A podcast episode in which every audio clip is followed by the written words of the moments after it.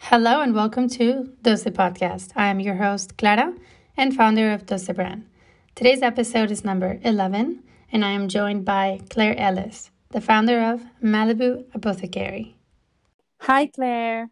Welcome to the podcast. Hi, thanks for having me.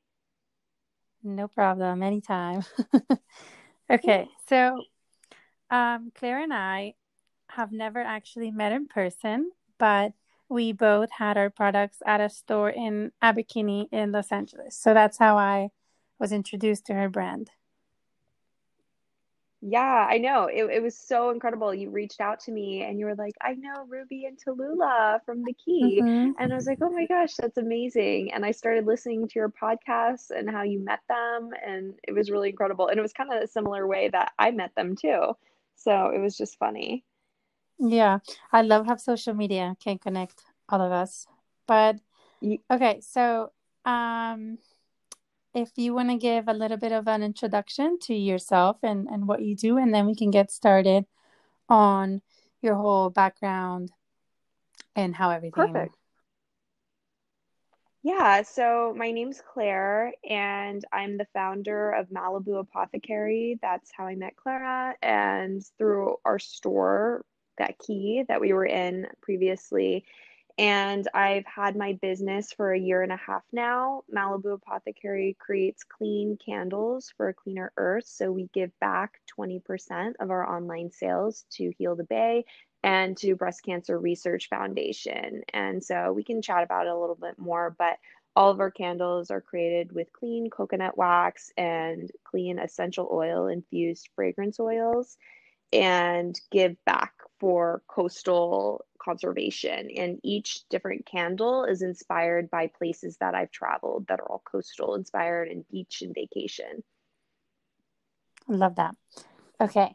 So I think they're all going to love this podcast because you and I have very similar stories. Well, different, but you know, we're the same age. We both have been doing our own companies for a year and a half or so. And yeah, I think we both might have some intel or some tips that might help um, anyone else that's thinking or already in they're doing their own business and you know yeah i think we yeah. can bring some light into this whole world of starting your own company yeah definitely and i think especially as young entrepreneurs too because i think that people think that you need to have 20 30 years of experience. And while experience definitely helps you know it doesn't preclude you from starting something or changing an industry. I mean mark zuckerberg i mean what was he 19 when he started facebook? And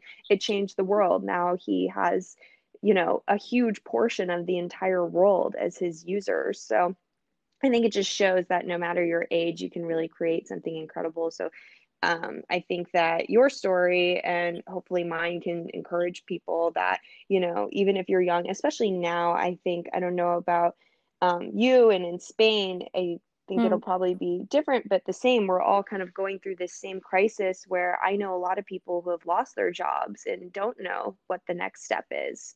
So, yeah. I think it hopefully can be some encouragement, but my background, um, kind of started i grew up in i was born in dallas actually and i moved to los angeles when i was young. My parents divorced so i went back and forth. And i went to i think four different schools in four years so i was always having to like change and constantly adapt which is something that i feel like now has been a really amazing and incredible skill that i've been able to translate into mm-hmm. and a credit for even small successes that i've had and growing up in LA, I mean, I was just like enamored by the beach and the water, and I loved being by the coast. So it was something that was always really special to me. And I was so grateful to have gone from, you know, Dallas, which is kind of flat and there's not a lot of nature, to then being with the mountains and the sea. And it was just something that was really beautiful that I cherished. But from there, I went to Southern Methodist University, and that's a college in Dallas. So I went back to Dallas. Um, and fortunately, my parents had said, you know, you have four years, we'll support you. Um, so I was really grateful for that. But they're like, no more than four years because there's a lot of kids who can take a, a little bit longer. I, I know a few. And so for me, I was like, okay, how do I maximize mm-hmm. these four years? And instantly I was like, I knew I wanted to graduate in three years and kind of use that extra year to travel because that was something that I was super passionate about and be more towards the sea and the coast and see other mm-hmm. islands and places. And so I knew I also wanted to be in the business school and work in business. So I got a degree in marketing and entrepreneurship but mm-hmm. you know a lot of the time you'd think like oh my gosh because you wanted to be an entrepreneur but i actually had no desire whatsoever to be an entrepreneur. It was like the least amount of credits i could take in the business school to pass and still like graduate in three years.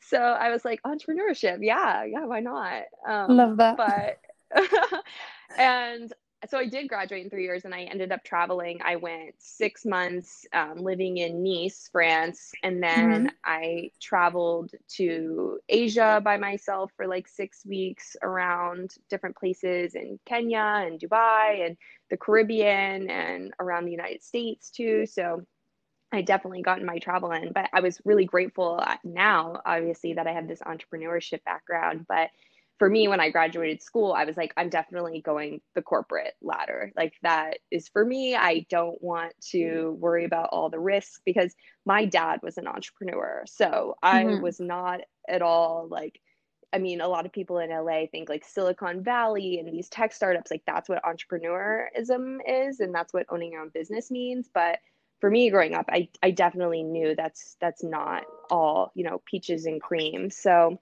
mm-hmm I mean, we had grown up living, you know, really well sometimes. I mean, I grew up on a horse farm and we had a three story house, but then there'd be times in winters where like we couldn't even afford to heat the whole home. So we'd use our fireplace. So it's like I've definitely seen living, you know, rich and living poor. And that is something that I was super grateful for that experience growing mm-hmm. up too, because it's also adapting and you get to see different sides. You know, I know people who have only lived one lifestyle their whole life and they think that's what reality yeah. is. And you know it's not. So i was definitely not wanting to be an entrepreneur. Like i know what it's like to not know where your next like meal is coming from. I mean not to that extent but you know your next paycheck or you know it, mm-hmm. it's it's rough. So i was like dead set on going and working in international marketing so i could travel. And I had actually worked for Sony Pictures in LA and Universal Studios in New York. And I really loved working for a studio. It was super fun and exciting and being around movies and, you know, having the opportunity to travel and go to premieres. And it, it was really great. But also, I remember my first offer from a studio out of school was $32,000. Mm-hmm. That, and I was like, that's not a livable wage. Like, that's insane in LA, you know? Yeah, so, in LA that's we, that's very low, right?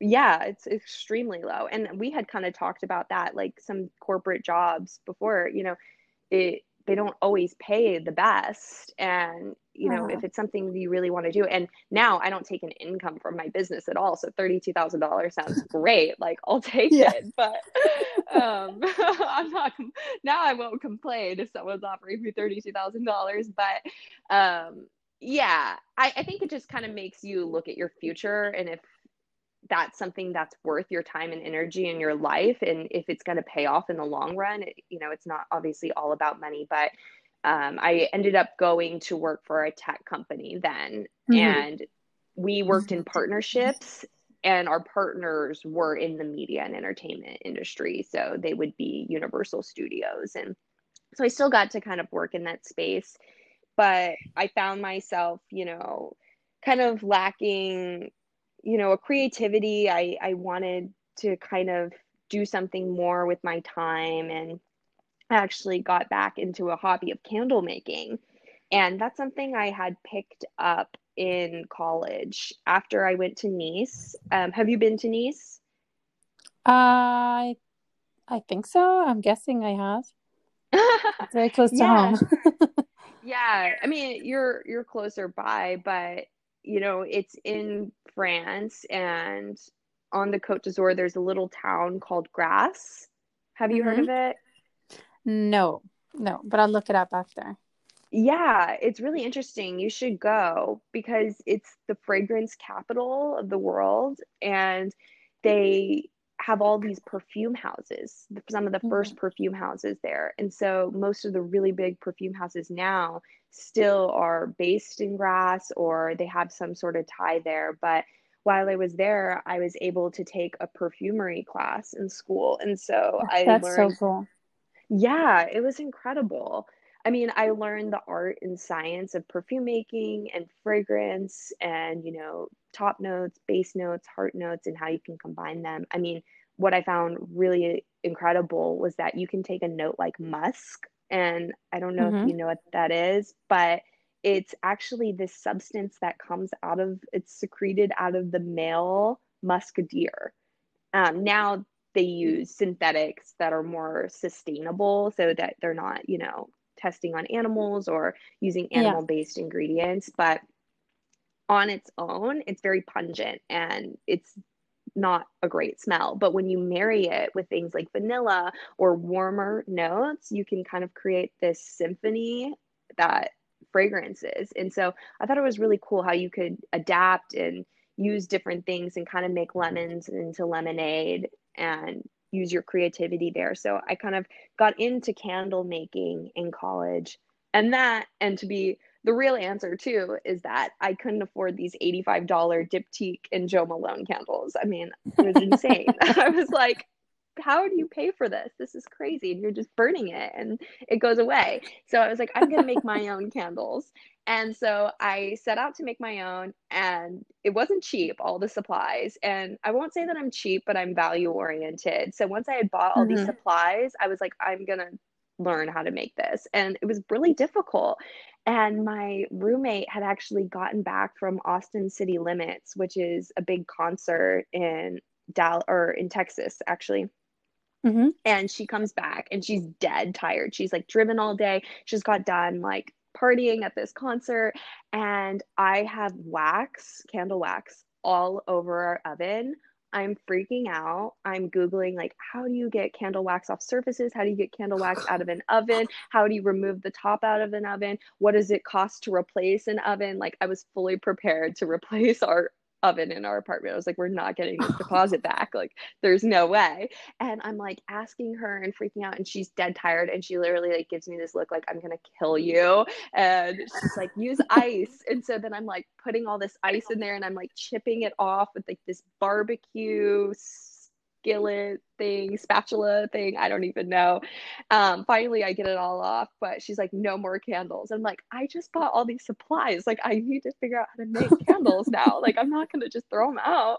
So anyway No. I, I kept i kept at it. And um researching into candle making i started to find that they're actually super toxic for you i mean the jo Mhm. malone ones and the diptyque ones that i was burning they're made of paraffin wax which we had kind of talked about before i think but it's an oil byproduct that comes at the bottom of the oil barrel and it's literally the last thing that they take out during the refinement process. So they've already extracted asphalt rubber plastic the gasoline that they need. Oh, and this yeah it's just icky and gross and they take this black sludge. It's normally black so your candles that you have they're all white that are you know these high designer candles. Yeah. They're they come they start as black and they take bleach that's 10 times stronger than our household oh, bleach. So like your Clorox it's 10 times stronger than that. They bleach it.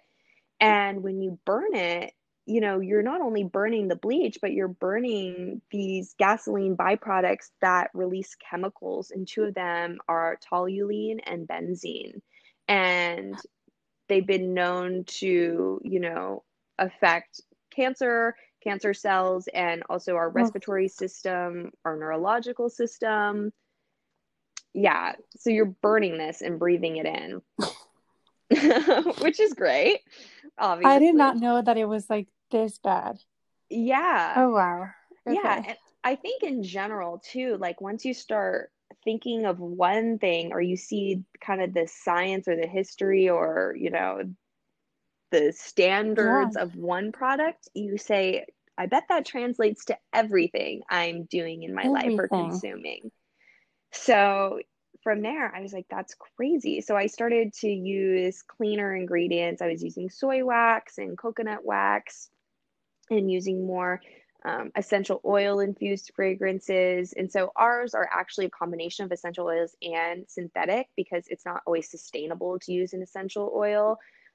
Mhm. Like things like sage, you know, there there's extinction that are going on with certain plants or animals. So and some aren't just not good for your allergies. So in cases it's good to use synthetic fragrances, but just, you know, having the knowledge, I didn't know anything about that before. And I started kind of like investigating and finding out like what are the best scents to use, what is the best wax to use, um, how can I use glass that's made here in the US that's not made in sweatshops in China, and all those Mhm. things. And I would give them as gifts, just, you know, for fun. And then I had picked it back up, like we were talking after I had um, been at that tech company. I had started making them again just for fun and like kind of respite, just a hobby.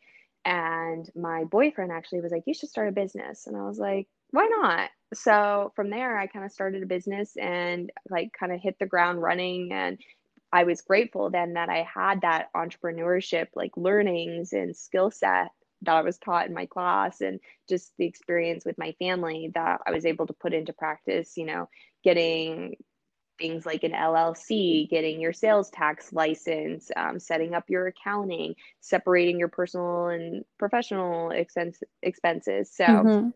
I was really grateful for that background. So that's kind of how the background of how I got started in a long answer. no, I love it. I love it. It's see, like it's the little things that we think that won't affect us that then at the end of the day, like when we're doing a project, come in so handy. yeah, definitely. I mean, everything in life is so interconnected. And I found that especially through like the ingredients you use, Mhm. whether it's the packaging, you know, where does your packaging end up if it goes in the trash or something that you've done in your life, how it can come back and uh, affect you, or how Yeah. Tallulah that one day and I had no idea that I'd be sitting, you know, a year and a half later talking to you on a podcast. So I know. things definitely come full circle. Gotta love life. Yeah. Yep. How did you so now that we have like seen your background and and all that and by the way i did not know the part about like moving around and having so many schools like four schools in four years. I think i did uh i think it was like four schools in three years. Oh wow. so i can relate i can relate to that so much. And it helps like in the future you know years later looking back like almost 10 years later i'm so grateful because i'm sure you're the same. We can adapt to anything yes. so quickly. Like we are not as attached to places as other people are. Like you know we we we know how to function in a moving you know uh, situation better than other people. I think it's helped a lot during covid. Yes. uh, I saw a lot of people that could not adapt to to situations, you know, to changes because they've never had to change their routine Right. and they've never had to, you know, uh, be told what to do or in like the sense of not leaving the house, like in Spain. And to me, it came so easy because I'm so used to it. I have been in so many boarding schools, but they told me like when to wake up, when to go to sleep, when to leave the house. So I was like, wow, see, 10 years later, everything comes in so handy. Yeah. And I think it's definitely learning to be uncomfortable because I know people who've been Mhm. comfortable their whole life and haven't had to worry about anything or it's just been status quo. And so when all of a sudden your life gets uprooted or all of a sudden those bad things happen because they will happen. And this, what's Yeah. going on right now with COVID, it's a crisis, but it's not the only crisis the world has ever faced. It's just one in modern day that we're all happening to face at the same time. But you know, Yeah. everybody goes through crises, whether it's personal or professional. So learning how to navigate those and adapt quickly and use the tools you have instead of, um, you know, maybe focusing on the negative, you need to like look forward and always be pushing forward. Um, so I didn't know that about you. That's really interesting. I mean, it's crazy because we're in like different parts of the world, but I feel like there's so many things too that we've shared in common that we found out too. Yeah, I I find that so interesting with the most random people. And I'm like, see, I knew that I was drawn to you for a reason. Yeah. Like there's always a connecting point. Well, especially because I had immediately after I had listened to your podcast, but just in general, like you reached out to me and you were like, "Hey, do you want to Hmm. do this podcast?" Like, "Hey, I met um, you through Ruby and Tallulah. You know, I love what you're doing." Like, you just had this energy about you that's so open, and you weren't afraid to go out and talk to new people and be uncomfortable. And you know, for some people, like that would be really, you know, jarring or you know Yeah. you know discomforting to say like oh i'm going to reach out to this random person on the other side of the world and you were like nope i'm going to go into stores and ask to do pop-ups and um, will you stock my stuff and you know it's funny i mean i'm the same way but yeah I say it's because I have no shame. Um, yours is probably just because you're, um, you know, extroverted. No shame, extroverted. Um, I don't know if Spanish has anything to do with it, but we just talk to everyone. yeah, and if something goes wrong, you can pretend like you you didn't know English anymore. I'm like, oh my God, no entiendo. Okay, but um, do you want to talk about more um, about the company? You know, um, you, well, yeah, we already know how it started. So now, like, what is Malibu Apothecary? Like, what are your guys' values? Like, what's the next step? Like, you know, things like that. And I love, by the way, that you have a candle that is named Formentera, yes. and it has the um oil infused fig. Yes. which I love figs, and we are in primetime fig eating in Spain. Oh, that's awesome. So I'm very happy to see that. That's incredible. Yeah, I had fallen in love with Formentera. I went and I went on those like little mopeds, those motorcycles around, and I saw this fig tree, and I'd never seen a fig tree before. And the guy I was with, Really? yeah, I'd never seen like one in person.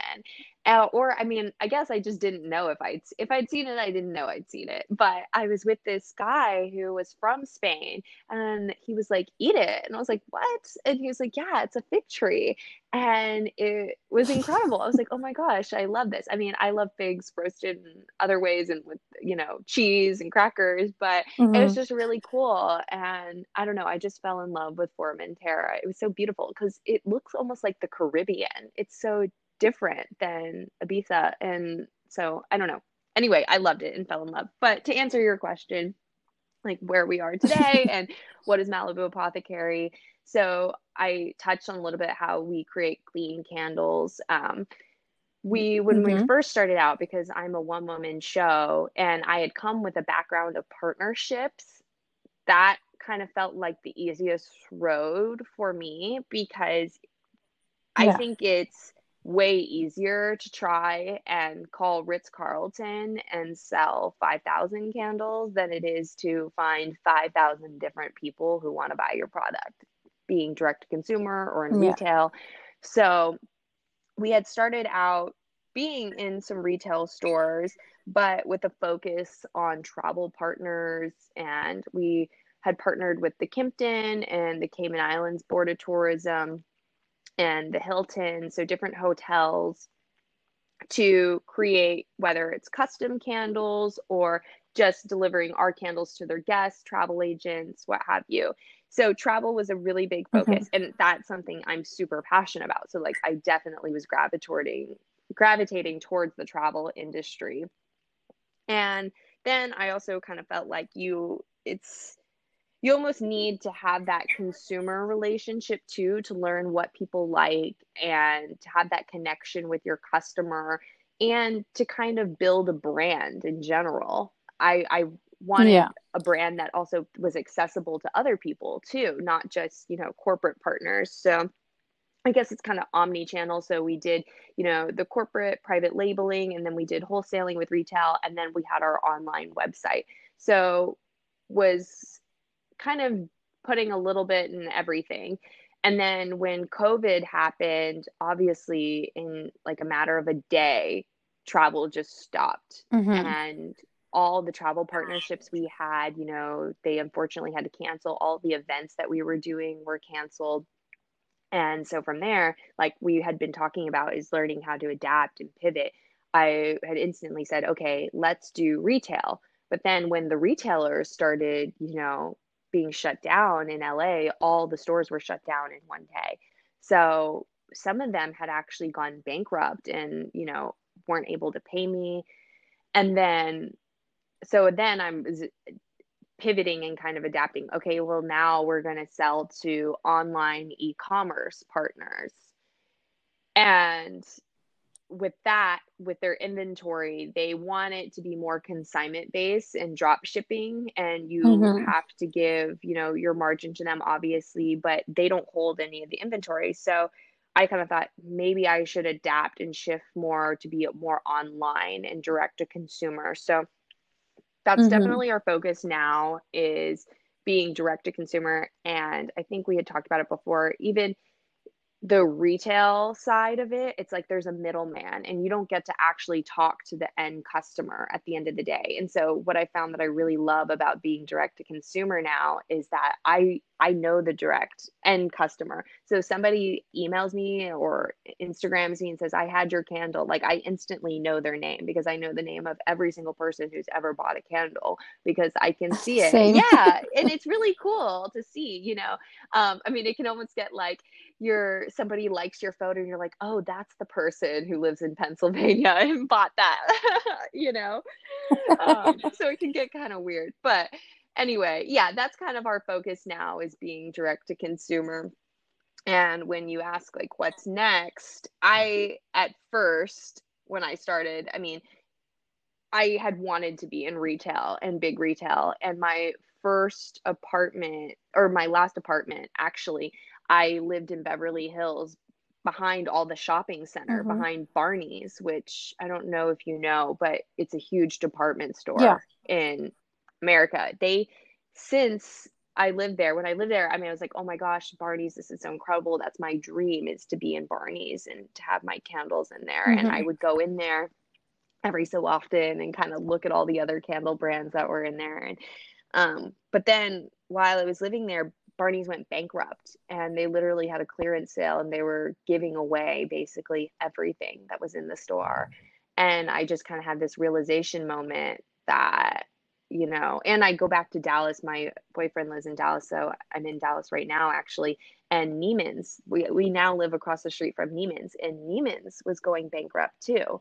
So I just got this realization that it's just it's not the path ahead. And similar with the studios, studios were really struggling and apart aside from the salary, I just didn't see the future there was as bright. And um so that's kind of why I pivoted to tech. And now instead of retail, I'm kind of going more towards direct to consumer as well. So I think that is the goal. And that's kind of what's next for us is really to establish ourselves as a direct to consumer brand. And I not to say I want to pull out of retail, but I don't want to focus on that because I would rather put the margins into the product and deliver a better hmm product than have a middleman who delivers an inferior product for us.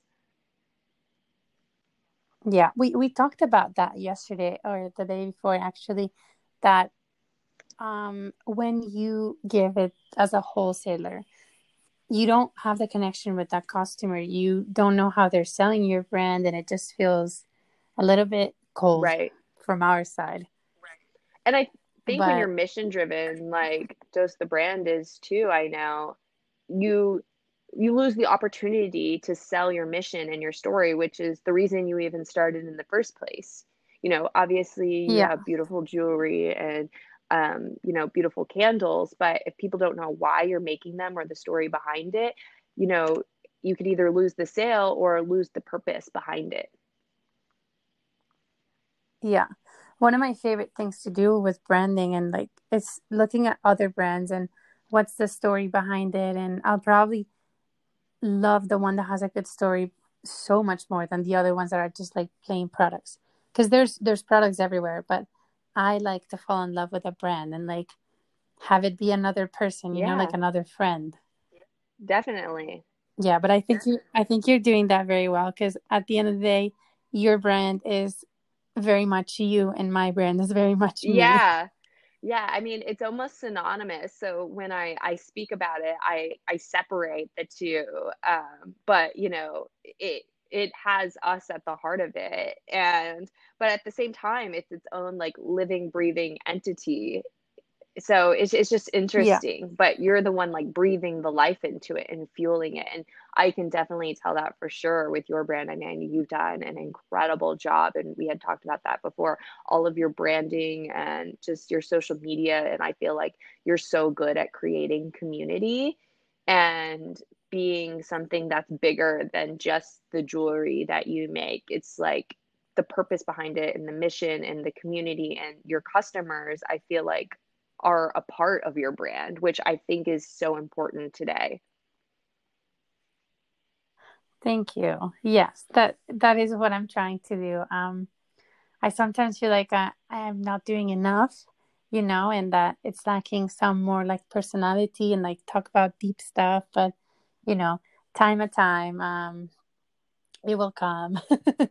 there will always be more to do. Yeah. But yeah, I I love that I can make it whatever I want to make it. You know, I can talk about serious stuff that other brands would never even like touch on that topic because it's too you know it's too serious or it's it's too whatever Yeah, definitely. And I always see that you're kind of sharing what's going on in the world and things to be aware of. And Mhm. I think that it's really great because you're making your customers a part of it. And even to the extent that you're naming, you know, your jewelry after people that inspire you or that are close to you, I think is really incredible too. Thank you. That's one of my favorite parts. And like being able to say like meet this new ring and meet the person behind it you know? Yeah, definitely. but let's go back to talking about you. Um so yeah so with the question of what's next i think you covered a little bit about that saying that you're going more into less retail and more online selling and you know connecting more with your customers and future future customers but is there anything else that's that's in the future or like what's your goal Yeah. So, I mean, I would love eventually to get back into the travel partnerships. I think where it mm-hmm. makes sense, like instead of just being in as many retailers as possible, I think for the future Mm-hmm.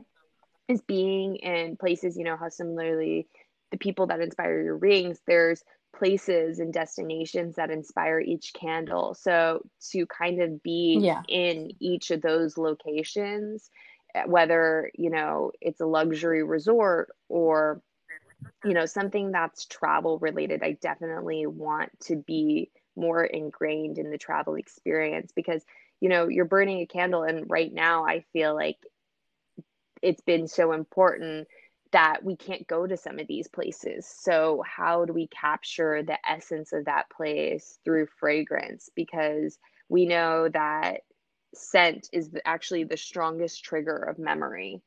So, if yeah you can take those things that are very familiar, like for me, figs in Formentera were something that were super special, and being able to take a person to that place, especially right now when you can't go, I mm-hmm. think is something really special. So I would, that's so magical yeah, and I, I so I would definitely say being more ingrained in the travel community. And, you know, it's a candle, so it's like kind of quasi beauty, you know, home decor, but I really want to like position it as something that's travel related and something that makes you feel like you're going to that place. Oh, i love it i love it a lot Well, thank you. yeah. I can't I can't wait to like get my hands on some of your stuff and there I mean, let me just tell you the design, especially the black design. Wow. If anyone listening doesn't know her brand yet, um, you guys should go look at the designs of the candles plus the story behind it but the designs alone are so beautiful so beautiful thank you i mean similar with your how did you how did you come up with that like simple simple design clean which is what i love the most. Yeah. was there an idea behind it? Well i'd always loved candles. And so i mean i had so many candles. The our first candle was our black matte candle. And for whatever reason i was just like i want a black matte candle. And i didn't really know of any brands that were clean that were doing black matte candles. And I just love mm-hmm. black and white. I mean, it's all over my room and my clothing and my decor. I'm wearing all white right now. And so or I'll be wearing all black probably tomorrow. But I just I just love black and white. And especially and it kind of goes back to traveling because when I was traveling so much, I had one suitcase. So I was going around Asia for 6 weeks in a really small suitcase and I only packed things that were, I mean, I was going to more beachier places, so it wouldn't necessarily be black, but I would only pack things that were white, cream, and blue mm-hmm. because you could match all of them together and I could wear different things really easily.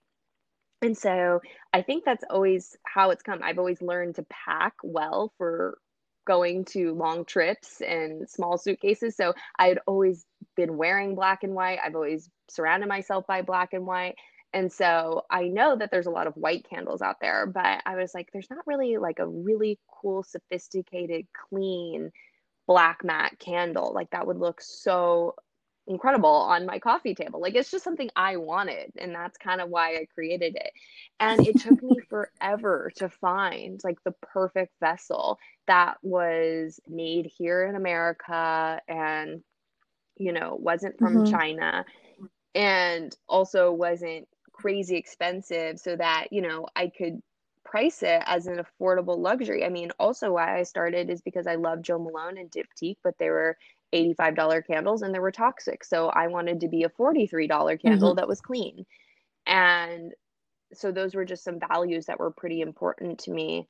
And we also have a smaller candle or smaller black matte candle that's $25. So very reasonable to get started if you want to experience our brand for, you know, and just get a taste of it and we're we're always running sales and stuff too but yeah with the design i mean it's something i gravitated towards and i had a marketing background and so i had kind of just played with photoshop and design but honestly like the name to me came instantly like i think i thought of the name in like the first minute or two and then like the design is like the first thing i made mm-hmm. like i i don't think i made multiple iterations it, it was kind of just i had the vision in my mind and then i created it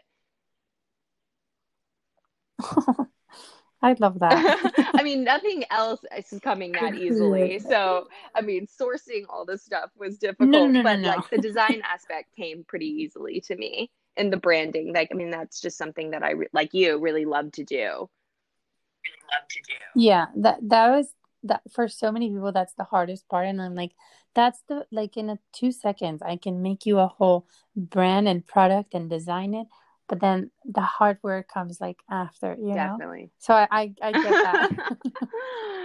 I mean like accounting but, and mm, suppliers and the manufacturing and operations like rip my head out but oh. like i'll create you a brand and throw up a shopify for you and create an instagram and um, you know all those other things for you in a few minutes. Same same. I'm filing for taxes right now and i, I hate it. Oh hate it, hate it. Yeah. But um since we're on the topic of like entrepreneurship and since we're like young female entrepreneurs yeah.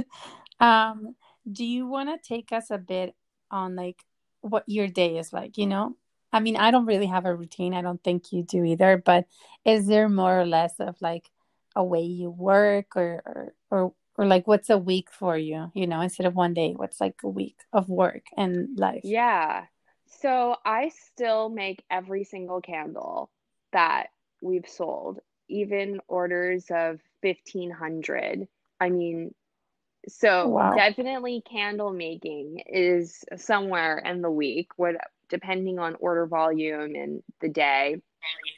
But hmm aside from that, I actually spend a surprising amount of time on data and research, and whether it could be something small like what are insights on the best time to post and what hour gets the most engagement to where did that person named Nicole where where is she? Who is she? Where did she buy from how did she find my brand? I mean, like, I want to know, like, how did you find me? hmm Like, but yeah, I mean, I, I spent a lot of time on Google Analytics and just kind of doing research on how people are finding me. How do I target new customers? Who is this Nicole? Like, how do I find more people like her? Um, you know, if she a 30 year old person who's making life changes. She knows people who are going to weddings and having a baby shower and she needs something for a gift? Or is she 25 and just moved into a new apartment and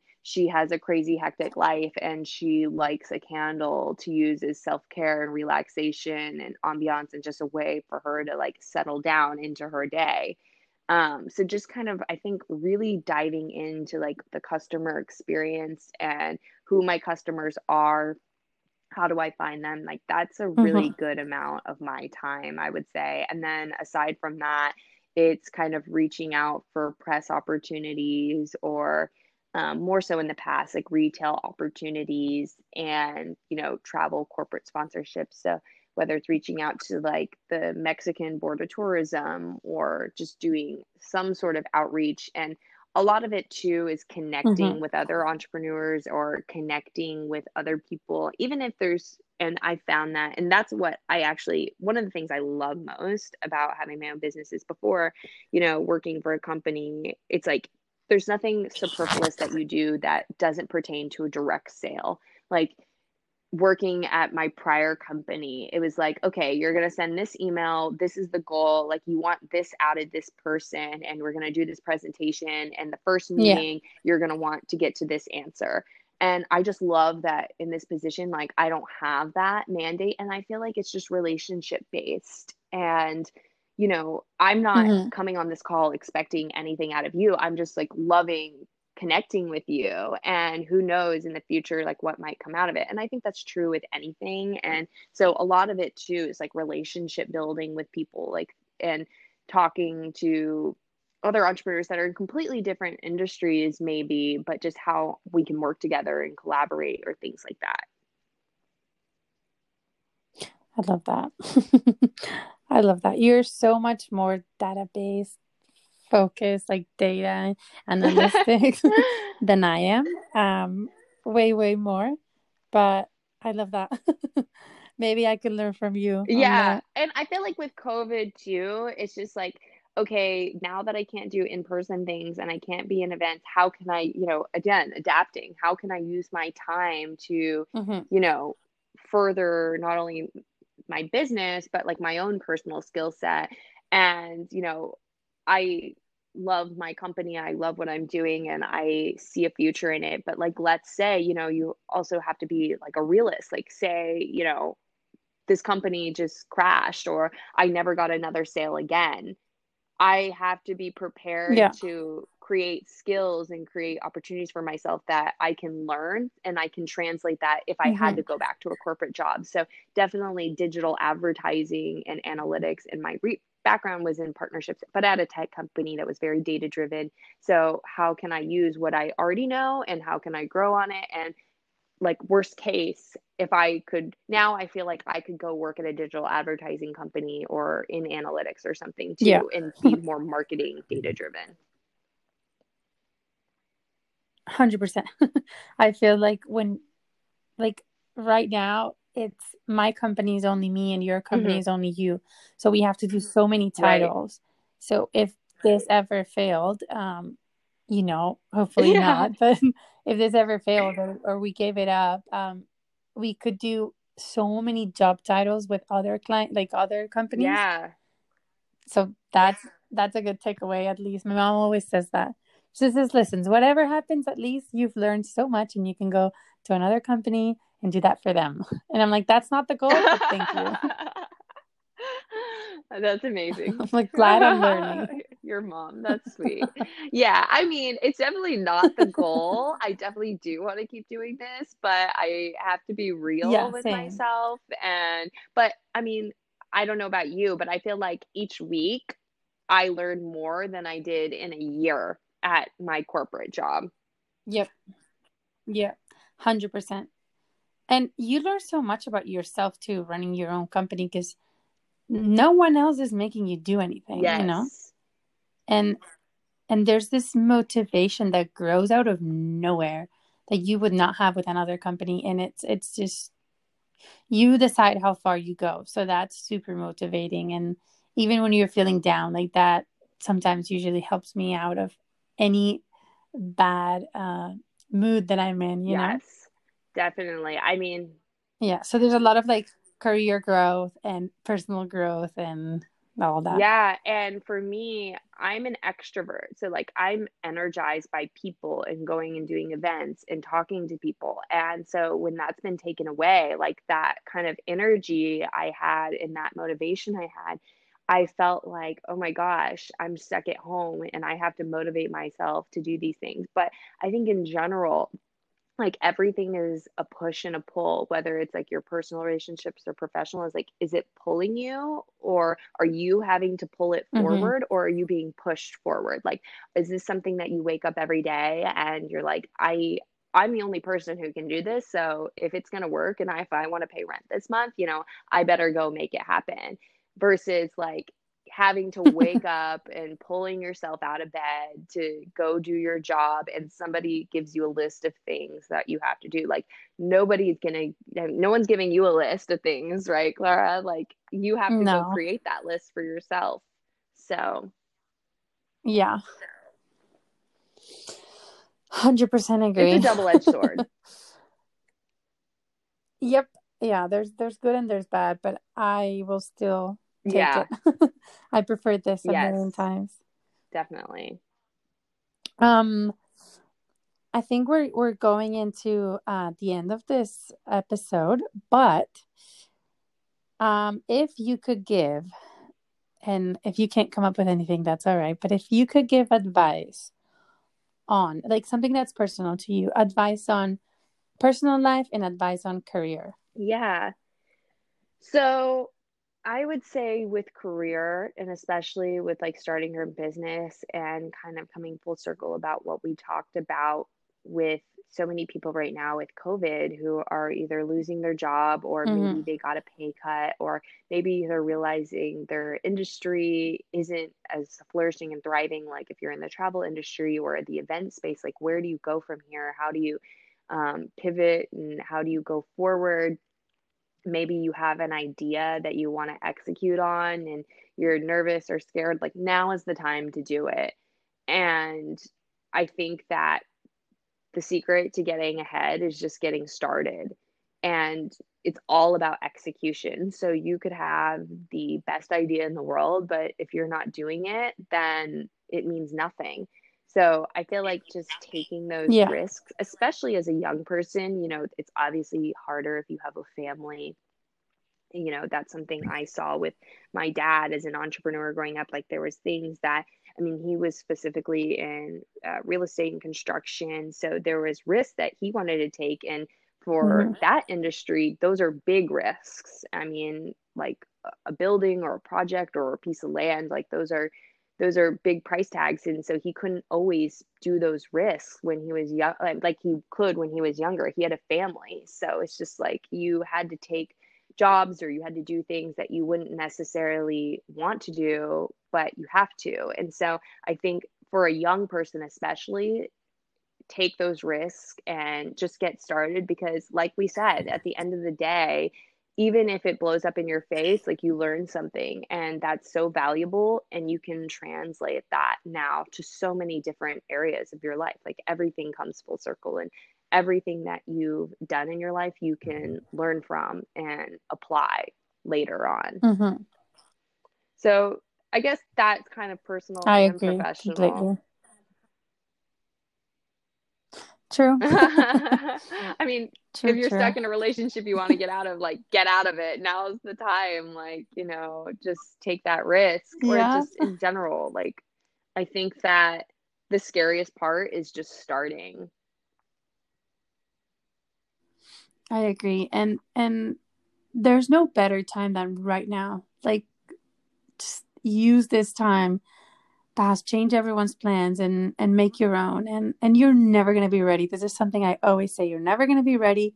Don't wait for Right. perfection. Just go for it. And I think now that there's Yeah. not a status quo anymore. Like for me, when I heard that it's like restaurants are shut down, shops are shut down. Now here in America, we have for lawyers, they're taking their bar exam to become a lawyer online. Like schools here, colleges, you're applying and you don't have to take any sort of testing. And it's just like Mm. everything that used to be so concrete, uniform, hard in stone, things that you thought would never change are all of a sudden changing. And Yeah. people are having to change and they're getting used to it. So if you have something new that you want to start with or um, something new you want to bring out into the market, or even if it's not new, candles are not new whatsoever. Like they're one of the oldest, you know, products like known to our human civil modern day man, you know. So, but it's like how can you make it different and how can you add your own personality to it too? And that goes back to like the branding and the brand voice. Mhm. But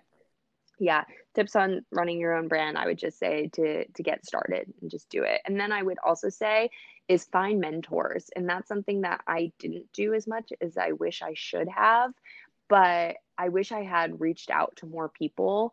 That's the i guess the one thing i regret is like i felt like i had to do everything on my own and i felt like i was a burden if i was Mhm. asking advice to people. But i found now i'm like way more confident in my business. Like i know back and forth at anything you'd ever ask me about like candles or the candle industry. So now i'm more confident in it. But i think um people so people actually will ask me on tips on how to start a business. And i think that people love to share like what they've been through and their experience. So my other advice would just be to ask other people and ask advice when you don't know Yeah, and reach out as much as you need to. Yeah.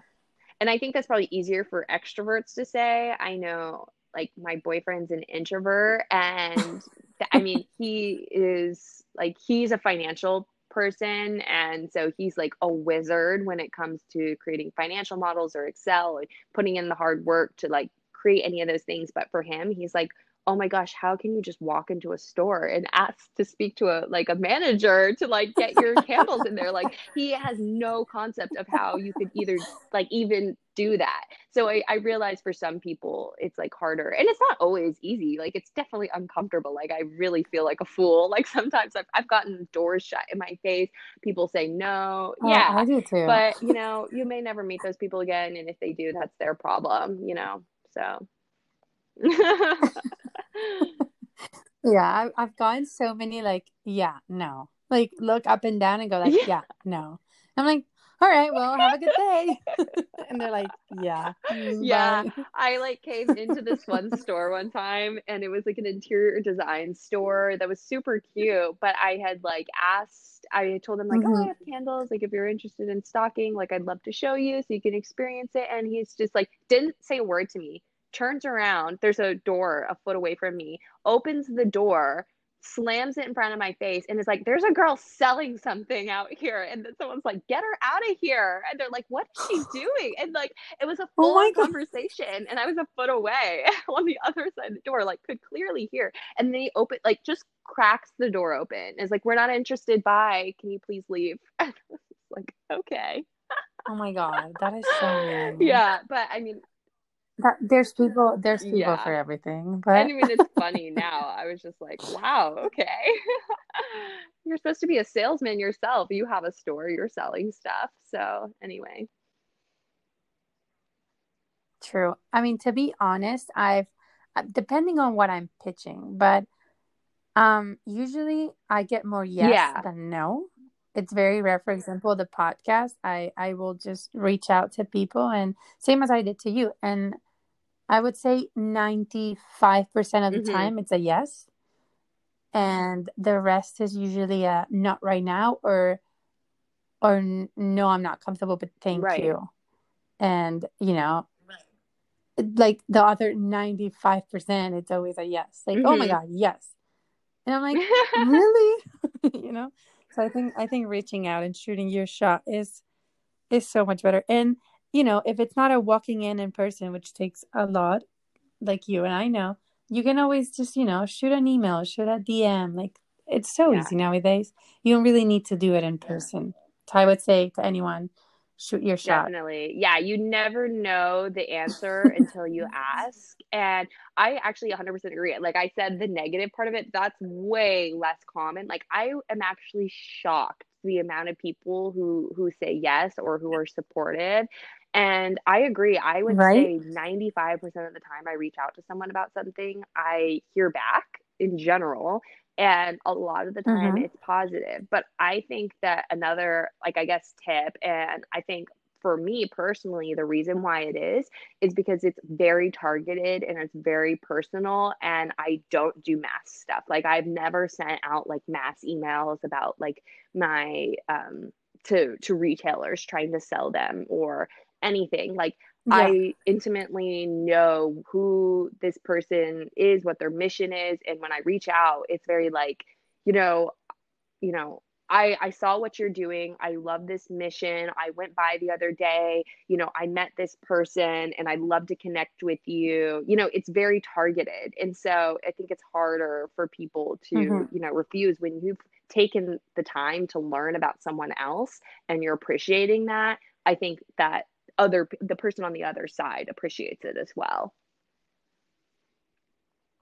I agree completely. Yeah, even myself, I, I when I get reached out for stuff, I usually say yes. Like if it's interesting, I'm like, yeah, Yeah. sure. And I think people are just, especially in the entrepreneur But world, I think I did not experience that in the corporate world, like Mhm. whatsoever. Like I was having to send cold emails out to people all the time. I would say 95% of them would not respond, if not more. But I feel like with entrepreneurs, it's different. Like a lot of the time, I'm sure you're the same. Like the people you're reaching out to are people who've literally built it from the ground up themselves. So they understand, you know, the hustle that it takes. So I feel like if you're reaching out to someone, founder to founder, Yeah. or entrepreneur to entrepreneur, they are like the most responsive people and the most like, sure, yeah, why not? Yeah. Like I'm I'm up for it kind of thing. I completely agree. Completely agree. Yeah, I think it's just a mentality. I, I I'm so yeah yeah. We, we're very willing to help out just because we've been through it ourselves. But um, yeah, I think I think that was that was good. If you think that's enough, and uh, you can tell the people listening where they can find you and and you know your website and anything else that you want to tell them. Yeah, I think that's good too. Okay, so thank you everybody for listening. I really appreciate it. And thank you so much, Clara, for giving me the opportunity to talk today. I had so much fun. Who knew? Um, it's just like having a conversation with a Yay. new I loved it. I love Right? it. But if you want to learn more about Malibu Yay. Apothecary and our clean coastal candles, you can go to MalibuApothecary.com. And apothecary is A P O T H E C A R Y. And please follow us at Malibu Apothecary on Instagram or Facebook. A follow is free and it really helps us. So thank you again so much for listening. Absolutely.